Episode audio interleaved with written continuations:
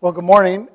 Uh, we are continuing our series on the Psalms. We're teaching through some of our favorite Psalms through the summer. And last week we started Psalm 51, and today we're going to finish the second half of it. Now, Psalm 51 is a psalm of repentance. Now, repentance is kind of a pretty big Christian thing. It's something we talk about a lot, um, and it's something that people misunderstand quite often. As we read some of the scriptures today, we read St. Peter, who's talking about the importance and the value of repentance. We have the words of Jesus, which is saying everyone should repent. And then we have Psalm 51, which is all about the heart of repentance.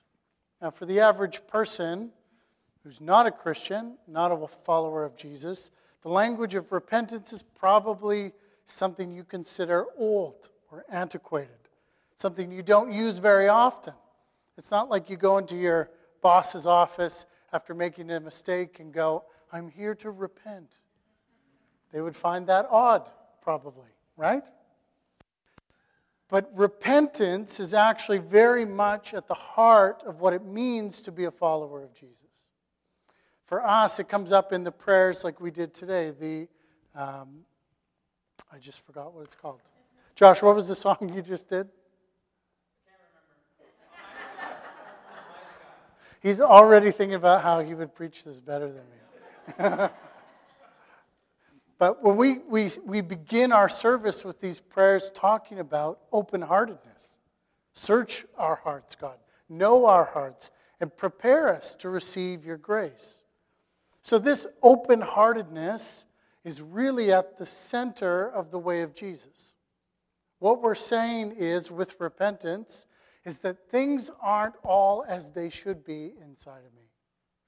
Things aren't all as they should be in my life, in my relationships, in my work, and that I need an intervention in my life. Now, I know that sounds really intense, but there's something that nags within us that I think speaks to that consistently. This isn't as good as it should be. Something is broken. And we see it more easily in those around us. But then there's those moments, those quiet moments, usually before bed. You're laying in your bed trying to sleep, and what comes up for you? All the things that are that you've been trying to escape and not think about. You watch two extra episodes, but the moment that TV gets turned off and you're laying there, it's all right there again. Those are the things, the problems, the nagging instances within us that we know we need a solution. And the way of Jesus is all about providing that solution, providing that salvation, that help. That we know if I keep going in this trajectory, things are going to keep being bad. I'm going to keep making these same mistakes. This relationship that I care about is going to continue to break. So there's a desire to turn, to turn back and go, this is actually the way I want to live. But how do I do it? It's hard, it's difficult. I'm the same me that created these problems. So, at the heart of the way of Jesus is I don't want to keep going this way, living this way, so I want to turn. But in turning, I see the true state of where things are at. Who I am, the messes that I've made, that sin is even worse than I thought it was. Because when I was facing this way, I didn't see all of the ramifications. I didn't see all of the fallout of the way I was living. But when I turn around, I actually should see myself rightly and see the situation and how I've impacted it. And so, at first, when we turn, repent, when we turn, we see a bigger mess than we thought. Isn't that encouraging? That's a tough moment. When we, we stop being so hard hearted, I don't want to talk about it. I don't want to see it. I just want to keep doing this. I'm not the problem. You're the problem. They're the problem. Everything else is the problem. But when we turn and we face it and we see it, it seems worse than we even thought we thought it was, This is the moment where we see the power of salvation. Because all the mess has a solution. All the brokenness has God's intervention in the person and work of Jesus. So, Psalm 51 is about somebody who's made a colossal screw up with major ramifications and who is turning back to God and saying, I need a solution for all of this. So let me give you a quick summary of the first seven verses of what we covered last week. Verse 1 starts with him seeing God clearly. So, having turned from the way he was living, he sees God clearly as steadfast love and abundant mercy. That's verse 1. So, when he's surveying the mess, it doesn't cover up the glory and the goodness of who God is. So he sees it. The second thing he sees in verse 2 is he sees that salvation for all of this is available. Wash me thoroughly from my iniquity and cleanse me from my sin. I need you to help deal with all of this. And so he sees that God's intervention and solution for the problem is at hand and change is possible. Verse 3 he sees himself as in need of saving. So he doesn't just say, Oh, look at all the mess. He looks at himself and says, I know my transgressions, and my sin is ever before me. He's being honest about his contribution. Verse 4, he goes on and sees that the root of his sin is a deeper issue. It's rejecting God's love and goodness. The reason he ever went in that direction was because he turned away from God's love and goodness. Against you and you only have I sinned. That was the first move that started all the mess, is essentially what he's saying. Verse 5, he sees that the sin is serious. It wasn't just a mistake, a slip up, a stumble, or a fall. It's a real problem and it's in his bones. Behold, I was brought forth in iniquity. My whole life has had this thread of iniquity at work in me. And more specifically, it's not just in his bones, it's in his heart. It's in his story. And it's been passed down to him from his parents and their parents and their parents' parents and that sin is a condition that you're born into and born with. This is what he's seeing.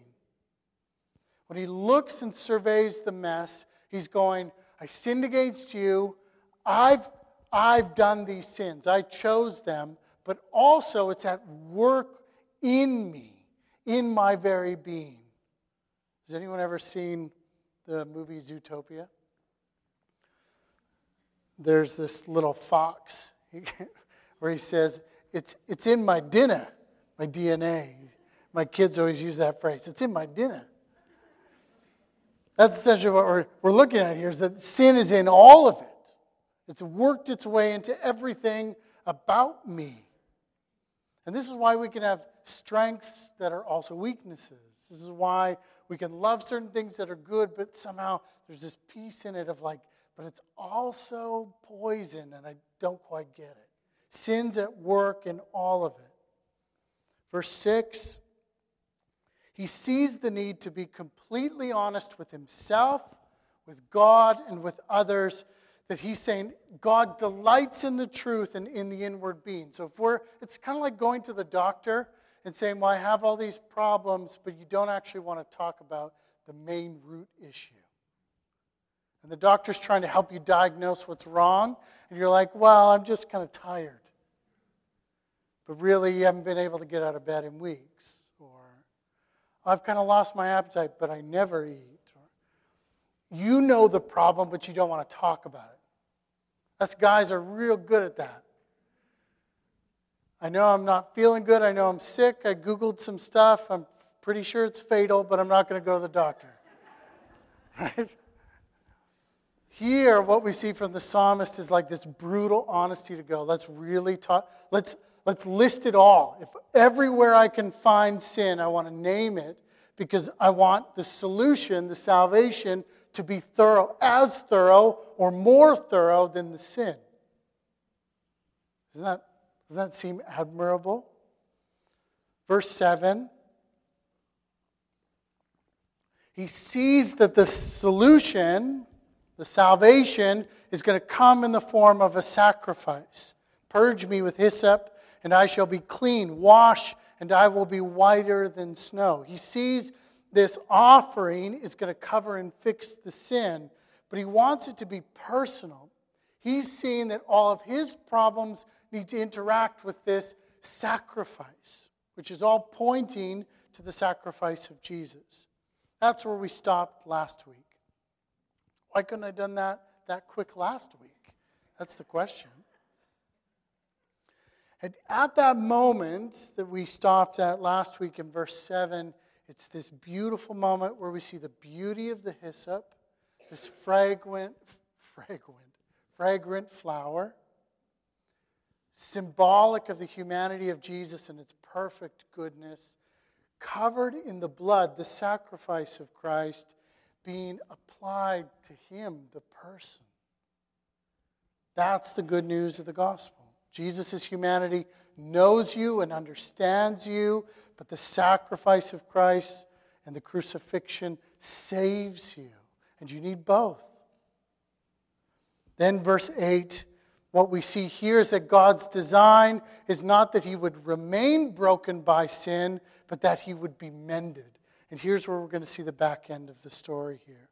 Verse 8 Let me hear joy and gladness. Let the bones that you have broken rejoice. Here's what I think is happening in this statement He desires to again return to joy and gladness. Don't we all? But he's also saying here, you weren't wrong to give me consequences. But I ask that you would carry me through the consequences and restore me beyond them. Here's, here's what I think happens when the follower of Jesus truly, honestly repents, comes and trusts in the sacrifice of Jesus. All of the temporary, real life consequences don't just magically go away, do they? But there's some confusion in that point for a lot of people. Going, I repented, I asked for Jesus' forgiveness, I received it as good as I know, and nothing seemed to change because my consequences are still there. You ever felt that? Just me? Okay? Here's part of how we believe in the gospel, having been forgiven, but still living in the reality of the consequences of our mistakes. It's to know that He loves you enough to carry you through them, to face them and carry you through them, and that your life, your future, would not be defined by them. That makes sense? So here's an extreme case, kind of works with Psalm 51. Let's say you have a murderer in prison who comes to Jesus, comes to Christ, and believes in him. His process looks like being known and understood by Christ. The crucifixion of Christ being applied to him, that his sins would be forgiven. But he doesn't then go to the warden and say, I've repented to Jesus, received the cross of Jesus, you can let me go now. I wish to be free of the consequences of my sins because I'm forgiven. That wouldn't happen, right? But what it would look like, a true faith in Jesus would look like an acceptance of those consequences.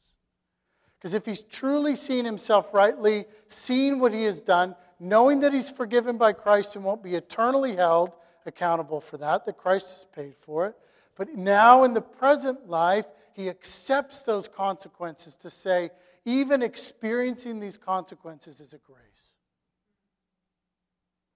That I did commit these things. That old me who did do this, I accept them, and I trust that God will give me the grace to walk through them extreme example. But for your life, it's the same thing. My mess is real.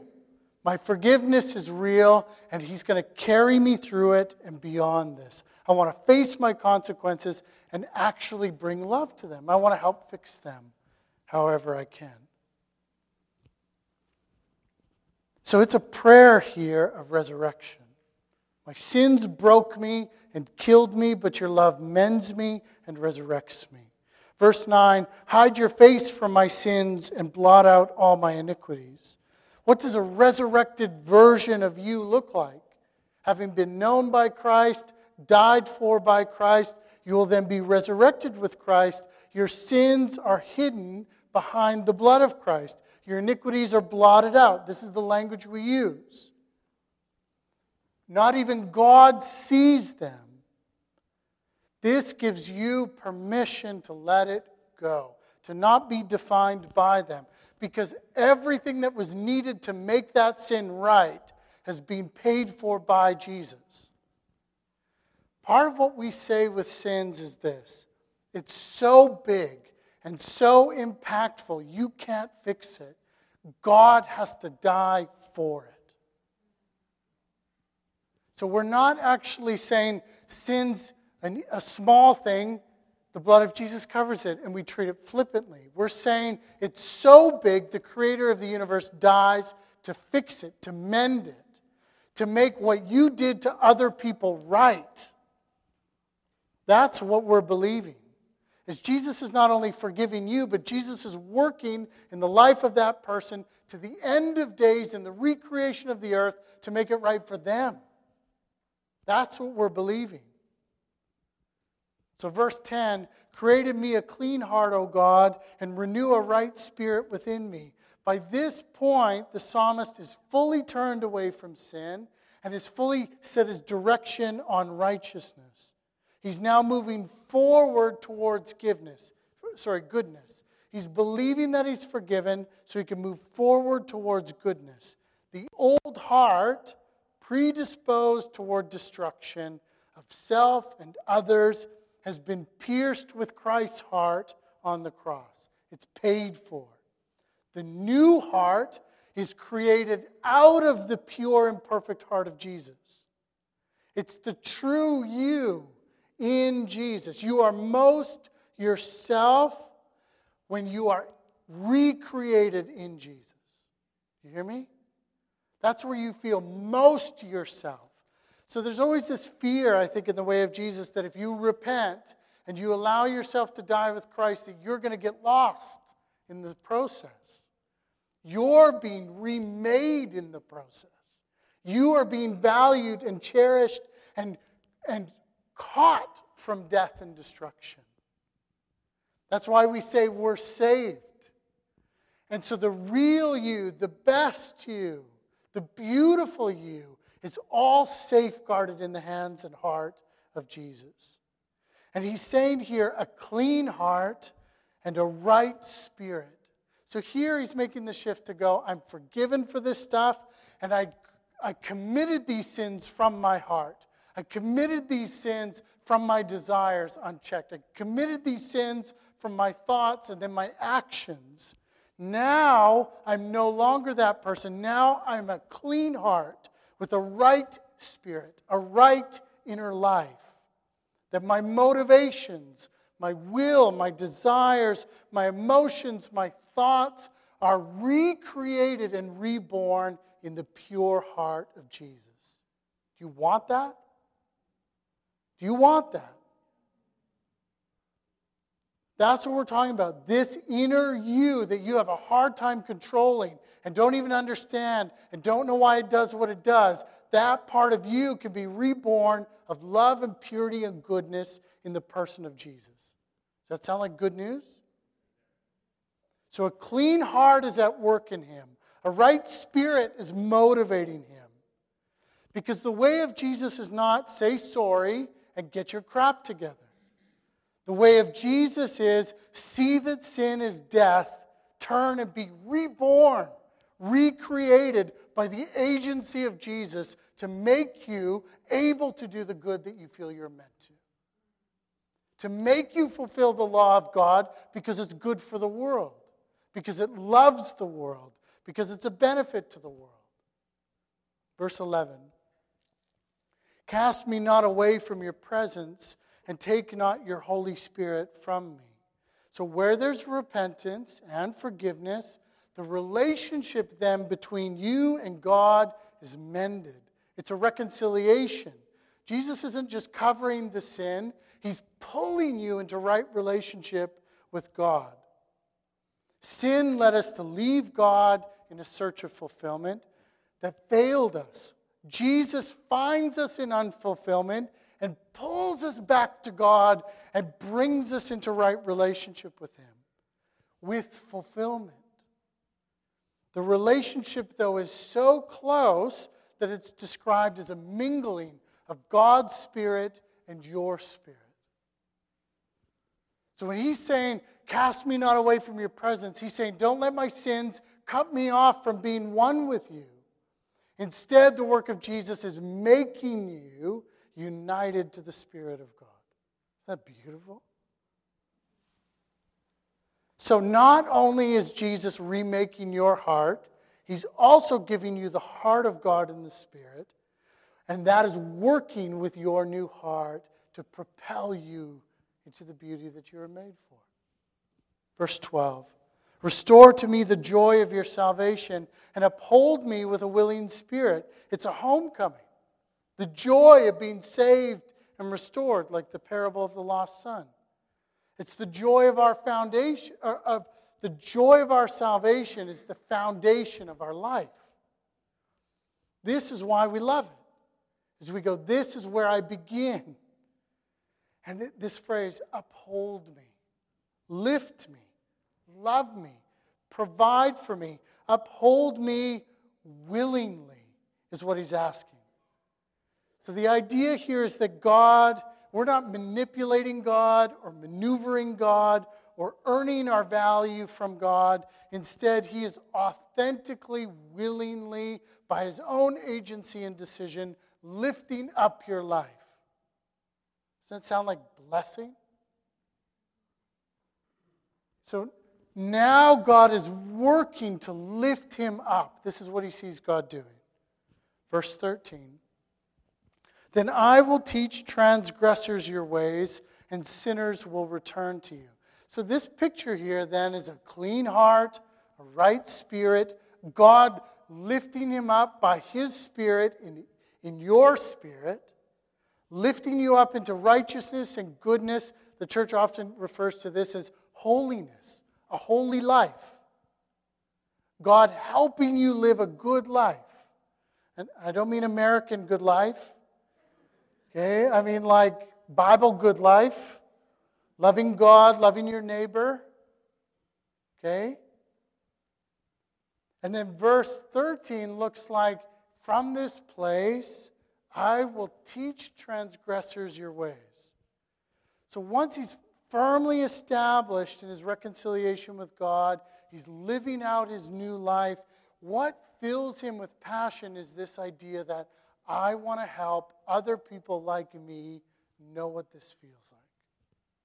Is that beautiful?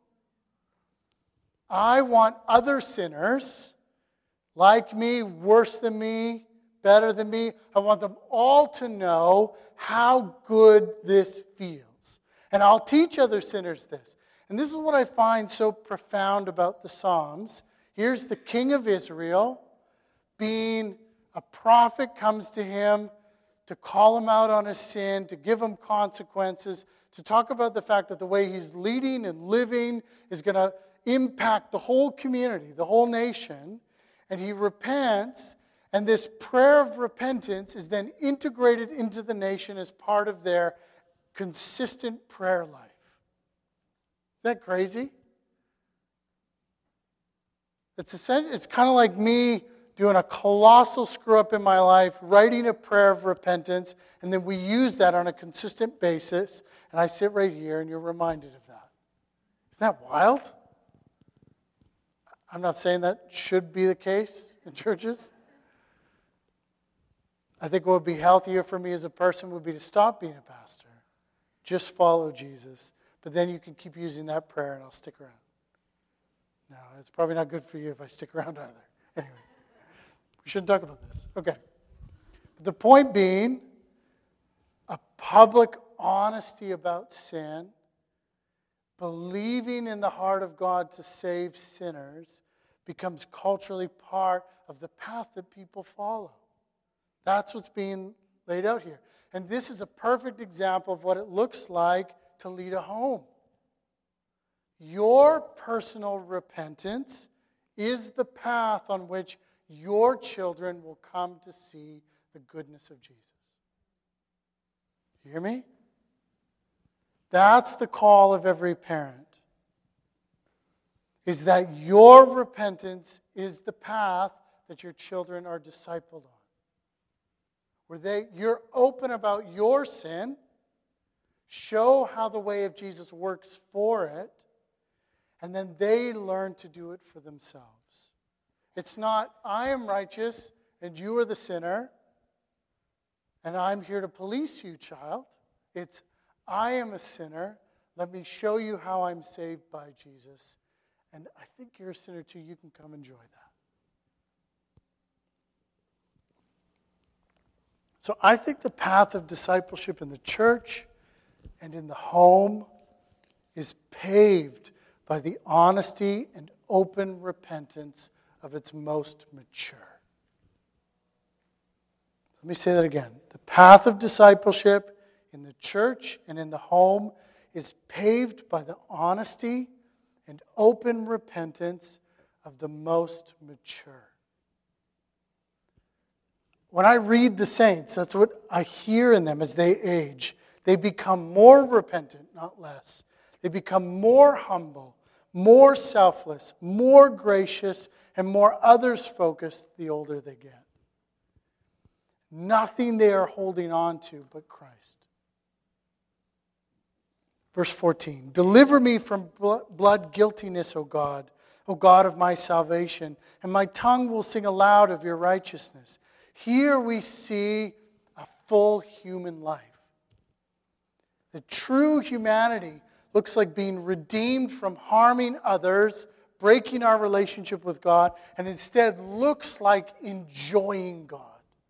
It looks like happiness in God that is expressed from the mouth.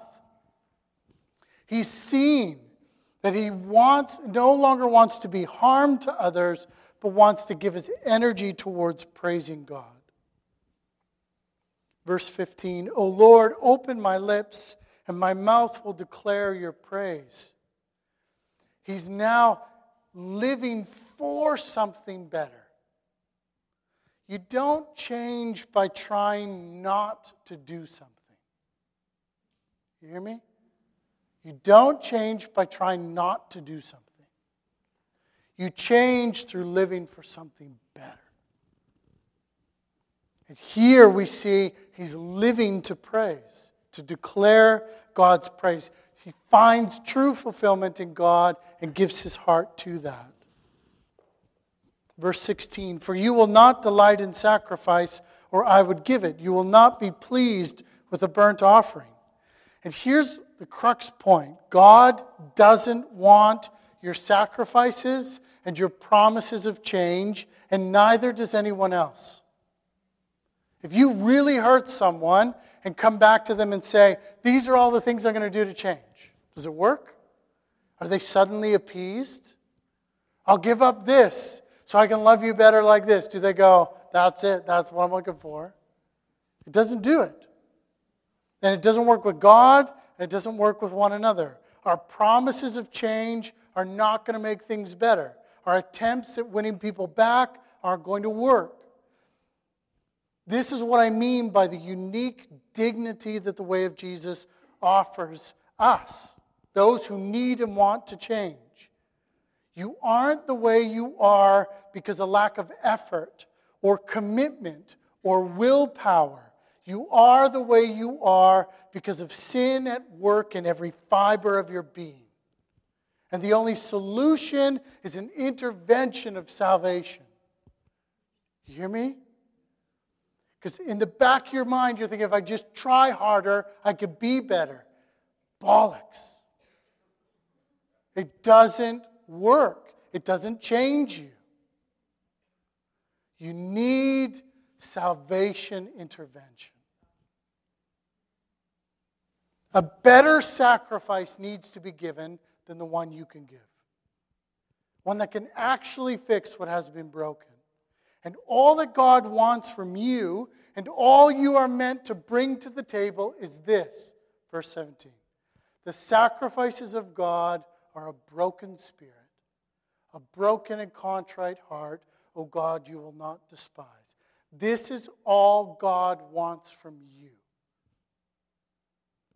honest, repentant, humble heart. The humble you, the imperfect you, those who are willing to get specific about their sin. He does not despise you, He celebrates you. Do you hear me? Some of you think, my sins are so obvious and so terrible. That honesty within you, that self awareness, God adores it. But He wants to save you in those places. This is what true Christianity is. If I'm trying to fix a mess I've made, then I have to get as specific as possible about the sin that Christ is carrying on the cross. That's why the humble, contrite heart is adored by God, because we're getting specific about what we're seeing the sacrifice of Jesus working for. Verse 18 Do good to Zion in your good pleasure, build up the walls of Jerusalem. Here he recognizes that his sin has impacted the whole community. This is an uncomfortable truth, but no sins are independent of the community. True wholeness or wellness cannot be achieved in independence. And when we sin, it has an impact on this community, it has an impact on the world around us. There's no such thing as a secret or individual sin. All of it contributes to the brokenness of the world. Here, though, he's believing that God's salvation not only works for him as a person, it works for Zion. It works for all of it. All of the impact falls under all of the blessing and the benefits that comes through the cross of Jesus. So the dad or the mom should believe this about how their how Christ not only saves them from their sins, but saves their children from their sins. This is how I pray in my repentance. As I'm going through my mind, going, forgive me for what I've done against you, against myself, but also how it impacts my wife, how it impacts my kids, how it impacts my church, how it impacts my neighbors. That's how I'm receiving the cross of Jesus. I want I don't want to leave things out because the benefit applies. That's the motivation is to go if this works, then let's use it for everything, for all the problems. And this is what he's starting to do. He's, he's shifting from God has saved me to God save Zion. If you could do it for me, you could do it for the whole thing. And it actually produces a vision of what a community can look like that's saved. Verse 19 Then you will delight in right sacrifices, in burnt offerings and whole burnt offerings. Then bulls will be offered on your altar. It sounds like this. What?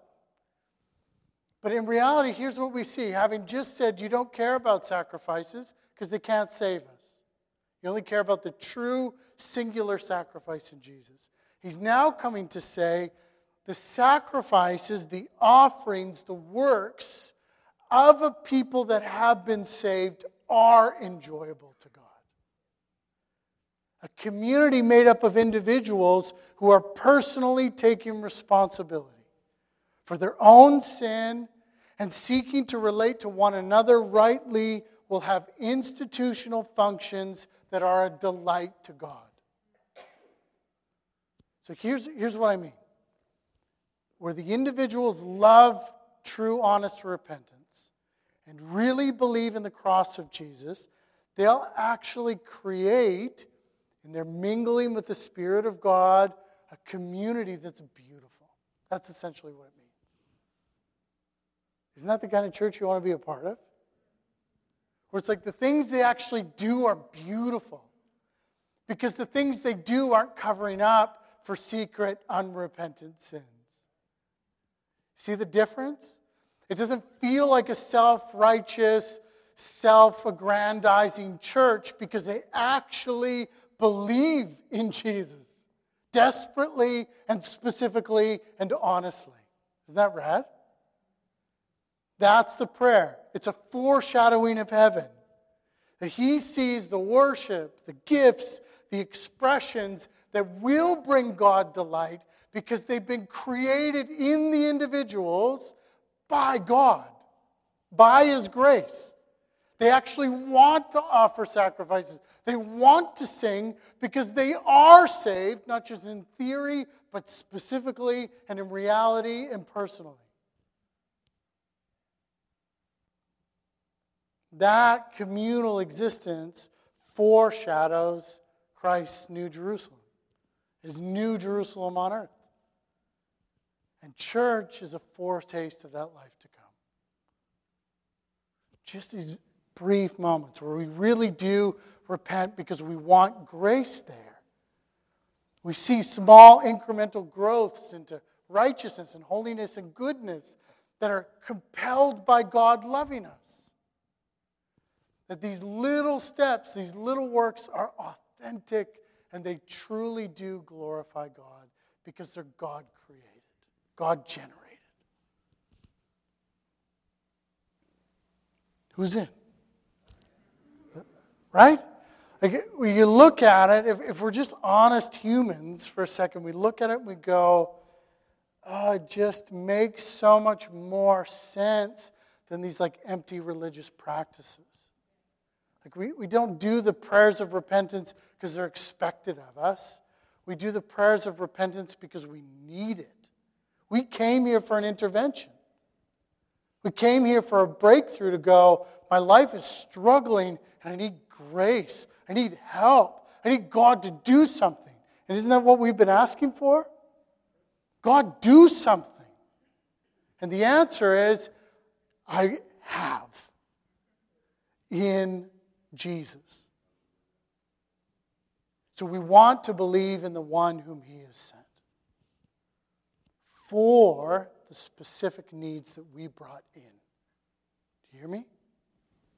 So, right now, if you're comfortable with it, go to a quiet space. You can close your eyes. What are the needs you brought in? What are the sins you've been carrying?